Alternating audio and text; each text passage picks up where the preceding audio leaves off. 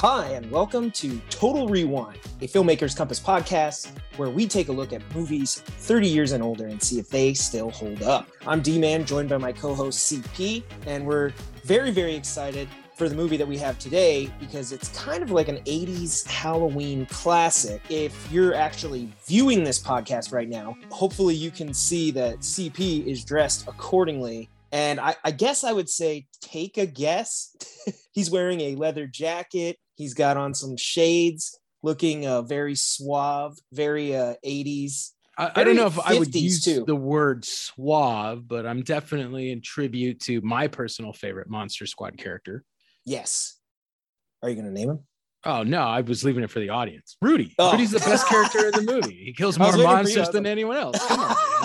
Yes, we are watching the 1987 classic Monster, Monster Squad. Squad. And it's worth noting that I called it a classic, and it was not a film of its time. It did not actually do that well when it released. Um, yeah, it, it was not that popular, but has since gained kind of a cult following and now is a regular kind of Halloween lineup movie, yeah. which again, it's a cult classic. So you don't really see it on TV. You don't hear about it. You kind of got to know about it if you do, then it makes your lineup. For me personally, it was a movie that I am not even 100% sure if I've ever seen it. I don't believe so, although I got the impression that it might have been on somewhere, like when I was at like a Halloween party, because I'm looking at it and I'm like, it feels familiar, but I couldn't have told you the plot points. Julie and I used to watch it all the time, so you maybe probably saw it, it when we lived okay. together in college yes, we were college roommates. I was like, I have a feeling it was on somewhere. And like I've seen it, but I never have just like sat down and and given it a full runtime viewing. And that was a that was really fun. It's a movie, like I said, that if you were to kind of compare to something, I think I would have to go with Goonies. I don't know. Think, what do you think? I think that's the best comparison of it. It's a group of kids on a mission. We kind of get similar Goonies type introductions to all the characters as the movie starts and there's some other parallels that we'll bring up as we get into the story. You know, it also has a, a hint of, you know, maybe that first season of like Stranger Things, you know, mm. certain elements of it, the, the group of kids and, and they're trying to solve this mystery and all that. So I could see where, where filmmakers draw their inspiration from Goonies to this to Stranger Things draws on both of them. yeah. Exactly. you just keep building on it until you get the Demogorgon. So, diving into the film, what's interesting is when we talk about its cultural relevance, something that really stood out to me here is the movie has a cult following. So, in terms of our general cultural awareness of the film, most people are not. But what's so cool is that the writers actually borrowed from dormant IP at Universal Studios and they they pulled up the the Universal monsters we have previously talked about on this podcast when we reviewed the mummy and we were talking about how they wanted to do a whole kind of like shared universe like monster verse or whatever it was called. What was it called? The dark universe? The dark universe. Yeah. so they're basically taking you know if you go to like halloween horror nights at universal a lot of these characters are going to show up it, it's really neat how they incorporate that sense of IP into this film, and it also makes me think that that's why it has a cult following. That's why I think so. so popular. I mean, it's also written by Shane Black and Fred Dekker, mostly Shane Black, who went on to write some really iconic 80s and 90s films, The Lethal Weapon, Predator. You know, I mean, these are movies that everybody has seen and loved and he's a great screenwriter and a great storyteller and it's kind of cool that this is sort of his first film post film school the monsters are and correct me if i'm wrong it's dracula wolfman thing frankenstein's monster and am i missing one is the mummy there? the there mummy the mummy's the mummy too. yeah yeah okay so it's those five, right? All and those really are ones. Yeah, those yeah. really are the most popular ones. And they literally you'll see them if you go to Universal. They might even mm-hmm. have like an actual, I don't know if the one here in Hollywood does, but I the one in Florida might actually have like a haunted ride, kind of like how Disneyland has the haunted mansion. Oh, really? And I, I think they have like a thing, at least during Halloween for sure, where you can go through and they have a like a nice throwback homage to these great characters who have graced our screens for really now, I don't know, almost a century probably. Yeah. So especially Dracula going all the way back the Bram Stoker novel and everything. So it's very cool, very iconic, Halloweeny. So as far as cultural relevance, I don't know that it really extends past that. I'm not a part of uh, the cult that uh, watches this every year, so maybe you can speak a little bit on that. I mean, I'm a big fan. There is a really diehard community of followers. You know, there have been some really large screenings in the past couple years where they got the cast together a few of the cast members have a podcast where they kind oh, of oh, that's track cool. the relevance of the show and where they are. It's called Squadcast. Nice. That's really cool. And then a couple years ago, Michael Bay wanted to remake the Monster Squad, and all the other Squad fans came out, sent him a bunch of hate mail, and they shut that idea down. So as of now, there is no hope of talking about the Monster Squad on movie remake time because there will not be a remake. You know, it's always weird because movies like this, like for instance, you know, The Goonies. Does The Goonies need a remake. That's really where it's like, I don't know that a movie like that really does. But in this case, I could almost see it in the same way that at the time they revived this IP, it might be cool. Like they were trying to do the Dark Universe. It's like maybe start here. yeah, right. start with the Monster Squad and then let it like branch out. Yeah. I mean, you could kind of cool. definitely see them do something fun with it. The reason I say that too is I think, you know, the Goonies itself, the characters, Sloth, Chunk, all the main actual Goonies, all kind of reached a certain kind of uh, recognition. Everyone kind of knows who the, you know, Sean Astin and all that. Yeah. Josh Brolin. They were all in the movie. I, feel like Monster Squad kind of slips through that. So I don't know that we're all like, oh my gosh, I'm so in love with Andre you know these characters yeah, yeah. yeah, i mean other than you and rudy so yeah, that to me does kind of scream like if they could do it right, I could see a remake. I could see it. You know, it could be something where you could really see it lending itself to a series. Yeah, right. Just like, in I the sense like there's if you got 11 episodes of the Monster Squad fighting off Dracula and his monster gang, I think that would be a really fun show. So Netflix, right, like a Stranger Things style. Yeah, I, I don't know. I feel like there's something here that they could definitely do. Now, correct me if I'm wrong. I'm assuming part of that backlash is because the person happened to be Michael Bay. Maybe if probably Spiel, if Spielberg was the one, you know, or somebody else yeah. was like, "Hey, we want to do this," people might be like, "Yeah, yeah, yeah, that'll be that'd be great." I'm sure with Michael Bay, they're like, "Oh God." I think Shane Black would probably have to bring it up as one of the creators. If he presented the remake idea, maybe people would go along with it because it was his creation to begin with. So I don't know. Yeah, and we've we'll seen with really all the comic book movies, you know, you see it with some book adaptations going to the big screen. And of course, Star Wars, you have a really, really high chance of pissing off fan bases. Yeah. So you want to do it in a way where the fan base is supportive because they're really the ones that are going to bring this up. They're the ones that are going to make it kind of relevant. You definitely don't want them pissed off. No, you know, absolutely. That's kind of, in my opinion, that's the extent of its cultural relevance. I didn't even necessarily find that like the soundtrack really stood out in a, you know, a way where I was like, oh man, that was so good. Like I'd buy the soundtrack or something. It was okay it's almost like an 80s gem if you haven't seen it. It's steeped yeah. in 80s cultures, the way the kids talk, the way they behave. There's good old fashioned 80s bullying. Even, oh, I know. I think they dropped a you know a gay slur in there. I was more like, than what? one.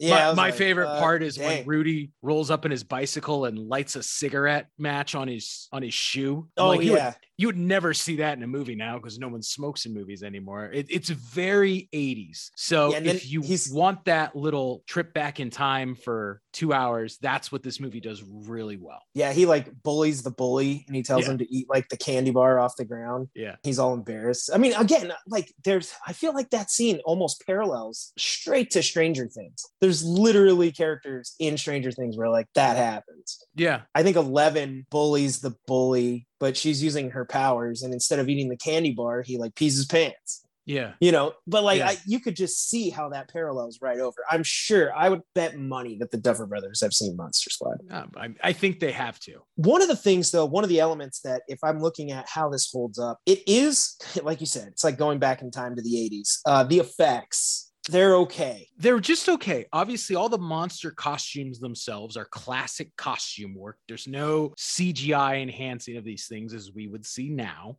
I think that some of them look aged, but when you consider them for the time, are pretty good. And then other ones are very, very, very bad. Like yeah, I think the portal to limbo. Yeah, I was gonna say the portal's tough. I mean, I think the one of the girls, especially right when it kicks off, it's like it reminds me of watching like James Bond surfing into the movie. I was like, oh no, yeah, this is not Yeah. man, I wonder if there was another way to do this. The costumes themselves for the monsters, they actually get the benefit of all the past history associated with those roles they don't necessarily have to embody this certain sense of realism. They need to bring about that nostalgia for the characters, which they do. Yeah, I You're think right. they That's do that really well. I think that holds up really well. But when we get into some of the actual, I guess, quote unquote, special effects, yeah, some of them don't age well. Uh, you could definitely tell if you watched it, you'd be like, this is an older movie now. Like, like case in point, when the Wolfman transforms from man to Wolfman, right? Dated, it looks like something you would expect in an old 80s movie and that's what you get. Uh, obviously i love the 80s and you know all the ip and great stories that came out of the 80s so for me it's fun to go back and i enjoy that. But i wonder if kids today would still you know if that would turn them off to it. Maybe. I'm curious. I, yeah. that's that's probably a realistic expectation that they're yeah. not going to appreciate that so classic as far as, film effects yeah, and then when we get into the actual story, I know we had talked before we hit record and we were just saying, you know, it's a little it's a little plot driven. There wasn't a whole whole lot going on with the characters any more than, you know, they take action there's some momentum with the characters, but they don't have necessarily like these great arcs. No, it, it is very plot driven. Just audience, if you haven't seen it, there is an amulet which is pure good and it keeps the forces of evil in check. And there's one day every hundred years where that amulet is vulnerable. It's just so happens that Dracula comes to town to destroy that amulet, and the monster squad are the only ones who stand in his way. And so, there you go it's pretty straightforward to make it there are opportunities when you look at the screenplay where they actually could have gone out and got the van helsing diary instead of it just sort of landing in their lap i yeah. thought another missed opportunity is the beginning of the film we see their father and the mom having this very strained relationship. I think it sets up a great opportunity at the end for the father to sacrifice his commitment to work for his commitment to family. And he kind of does it, but it's yeah, I was gonna say not really acknowledged it, in the way that it should have to kind of close off that arc. And it had more of like the arc itself felt more like he came around to believing this was real. Yeah. Rather than like, you know, there's a payoff with his family. Yeah. You know, there's a couple times, like you said early on, where this kind of bubbles up. Where I think one time, like the girl is talking to her mom. I think what was her name? Phoebe. Mm-hmm. She's talking to her mom, and she's like, "Yeah, tell him not to be so mean." And she's like, "I tell your dad that all the time." yeah. Like, I'm talking about my brother. You yeah. know. Yeah. There's like, you know, they actually literally do have. I think it's like an argument in the background, kind of. You can like hear them, mm-hmm. and she's saying, "You work too much," and all this stuff. And yeah, those type of things. I, I I felt like they didn't necessarily give full arcs for the characters. Like you said, it's very plot driven. Essentially, they have to uh, get in front of the amulet and like say this incantation. And I don't know why, but it needs to be like a female virgin. Just to make it more challenging. yeah, I guess so. Another thing like, that's never explained. No, but like I mean, it was funny because like plot wise, they actually get someone to go do it, and then she like reads it and it doesn't work. They're like, oh shit. There's only one reason why this didn't work, and uh, now we know. Yeah, virgin your status. I think one of the other potential pitfalls in the story is the monster squad. There's kind of a big cast mm-hmm. of the squad, and then there's the auxiliary sisters and parents and scary German guy who all come to support them. And that's just a lot of people for a two hour, hour and a half movie. Yeah. And I think they tried early on in the movie to mimic the Goonies by kind of giving each of the squad maybe something identifiable, but it didn't pay out the way that Goonies did, where everybody's like, you have Data and Chunk with his uh and because of these character traits that they have, they actually lead to the successes of the Goonies and they make them truly memorable. Yeah, they all kind of have their yeah. hero moment. Yeah. And it, it didn't, it just didn't flesh out like that, which, you know, again, I would say is to the film's detriment. It makes it a little less, I guess, uh, memorable, a little less sticky because you're like, I don't really remember most of these characters' names. It just felt like they were there. You, you gotta, you know, you gotta try to bring something out in each of them, either, you know, through what they want and whether that pays out or not, or if they have some sort of special skill that can contribute in a unique situation. You got to make it memorable somehow. Yeah. And I felt that that was one of the elements of the film that was lacking. Would have loved to see that. In terms of the story with the monsters, you know, it's really kind of like Dracula's the ringleader, Yeah. you know, and everybody else is just kind of along for the ride. They're monsters and this is our chance. So I find that to be fair enough. I think with the monsters, you just want to see them in action. Especially these Um, characters that we're so familiar with, right? In literature and, and pop culture and movie history. So it's not like we really need a lot of motivation from them. Right. They're the bad guys and they do it well. Yeah, I mean, I thought they were great. That's I'm sure that's one of the long-term pulls of why this movie hangs around. I did mention at the top of the episode, and this is where it comes up, that there was another comparison to Goonies, and that's the fact that I think Frankenstein's monster was kind of like Sloth, Yeah, totally. um, where he's like originally on this side, he he's with the bad guys, teams up with the kids. One particular who he's kind of attached at the hip with goes on to help them save the day and foil the the villain's plot. Like you I it. did love the scene, and I just want to bring this up because I thought this 100% needs to be in this film. It has to be. When Rudy's trying to join the monster squad and they're like doing monster trivia, Mhm. like you have to have that Yeah, at some point, whether it's an induction thing or, you know, a, a challenge, or you're actually going to use those facts to like influence different scenes because they got to know this stuff. You, I mean, I was like, thank God they put that in and they put it in early because I was like, Well, that and- has to happen. And to make it even better, it happens in like an old school treehouse. I'm like, ah, that's so 80s right there. Yeah, that was that was perfect. I love that. And I was like, literally, think of 80s. Like they open up the door and like it says like no like girls out or whatever, no girls allowed. I was like, yeah, that's like on every boy's treehouse in the 80s. Yeah, Yeah. makes total sense. yeah, it's it's very true to the time that it was made. You know, I'm not going to dive too much into the ending. I think it was appropriate. Like we said, the dad kind of comes around. You know, he's a police officer, and the monster squad is successful. I really like the addition of Scary German Guy as a character. Mm, For example, it is one of the Yes. choices that the kids have to make. They're scared of this dude, and they even early on suspect that maybe he is Dracula himself. Yeah. Once they get the diary, I was going to ask, what was the neighbor's scary German guy? And I love that they call him. I love names like And once the, the kids get the diary of Abraham Van Helsing, and the only way to translate it is to find someone who reads German, they are forced to confront their fears. I think from a storytelling standpoint, that's really critical. I also like that Shane Black actually went there and made this guy be a Holocaust survivor who Yeah. talks about how he has firsthand knowledge of monsters. yeah and I'm like, real. that's like a level that I don't expect from most kind of kids' films. So, way to go, man. Yeah, and then finally, I did like at the end, Frankenstein's monster ends up kind of sacrificing himself for the greater good. Yeah. I thought that pays off nice because if you know anything about Frankenstein's monsters arc, I mean, that's a great way to, with like, I guess I'm saying in story and also in the broader sense. Yeah. I, I thought that played well. That was pretty cool. And that again, you know, I don't know why that reminded me of Terminator 2, like when he like goes into the lava Into pit. the with his- lava with the thumbs Yeah. up. Yeah.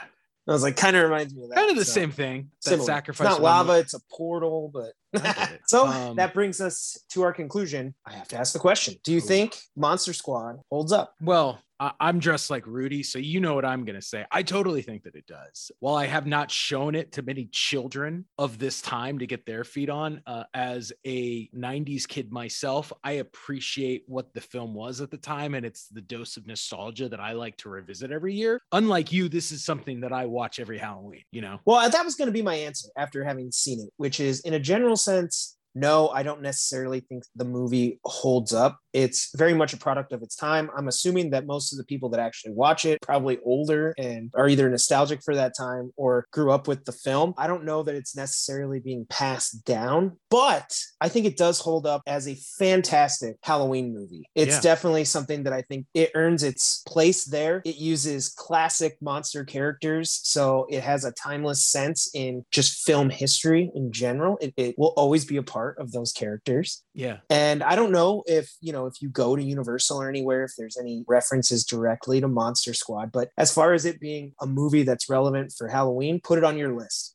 I think it does. It does right. great justice. So, and I hope that Halloween keeps the movie alive. So, Yeah. and I guess that's what I mean. Is maybe if you know if we didn't associate it with monsters and Halloween, which is the Monster Squad, so it, it earns it. I don't know if if just that solo adventure would would get us there, but it's not, and it does. Yeah, that's my final thoughts. I I did want to say, and we talked about this a little bit. I just wanted to say, I do, I would be in favor of a remake of this. Okay. And what's what's your thoughts on the remake? I mean, movie remake or more like we were talking about with the series approach? Like how do you see a successful remake coming out of this? basically, like you said earlier, there's two ways that I actually saw it. I thought it would be really neat if like the monster squad became like a kickoff point for launching these different monsters into their own movies something kind of cool like that could be fun or kind of a, a limited series a limited run similar to what stranger things season one did Okay. you know what i mean Yeah. something like that where we would be like okay this actually it's enclosed but it's long enough that you can give the characters the arcs they deserve and the monsters can get full stories you know you can almost do episodes where you kind of follow maybe one monster or they have their main story and i would assume that you would if you're doing it the right way then you would have like one of the kids who's paralleling the story of the monster and all that i, I don't know i think it'd be neat dig it. I mean, audience, this is something I would kinda wanna do. Would Yeah. love your feedback on. I mean, I think you're right. In it's a concept that is very right. It's probably timely in the sense that it's been 30 something years since it was made. Yeah, it just doesn't have that quality to me that feels, I guess, like the word would be untouchable. Like you cannot touch that, you know, because if someone tried to remake like A New Hope, I'd be like, uh, there's just no reason to. Don't do it. Make sure a new one, J.J. one. Abrams did it, man. I know, make a new one. but this, it doesn't have that quality. It feels like you could expound on that. I would actually appreciate if they did. I wish they would omit this from the actual new canon. I think it should be a new story in itself. You don't need to tie it back to this. Like sometimes that's annoying to me. okay. You, okay. you don't have to make this fit with the new one. I think it I think it could do a real remake here. Totally worth it. I think it'd be great. All right. So, and you know me, we do we do movie remake time. I love remakes. They give us You so much to talk about. Some remakes. Yeah, they give us so much to talk about. They give us a reason to go back and watch old classics. It's great. I love remakes. So Fair enough. that's where we'll end it. Wanted to thank everybody for tuning in. Hopefully you enjoyed the show. If you haven't seen Monster Squad, which I'm assuming a lot of our listeners have not, I would totally recommend you give it a shot. And uh, it's still Halloween. And go ahead and you know close this out here. See if uh, see if you enjoy it. And if anyone has kids, I would love to get in the comments. If you if you show it to your kids, do your kids like it? That's that that that interests me. So would love to see it. Be sure to continue the conversations on social media. We're on all the major channels, and you can find all the links at filmmakerscompasspodcast.com, as well as be sure to subscribe on Apple Podcasts, Google Play Music, and Spotify. So for video version, you can find us on YouTube, Filmmakers Compass Podcast. CP, take us out. Thank you for sticking around this week and talking Monster Squad with us. We will be back next week, and we hope you will check out that episode as well. Until then, keep watching movies, and we'll see you next week.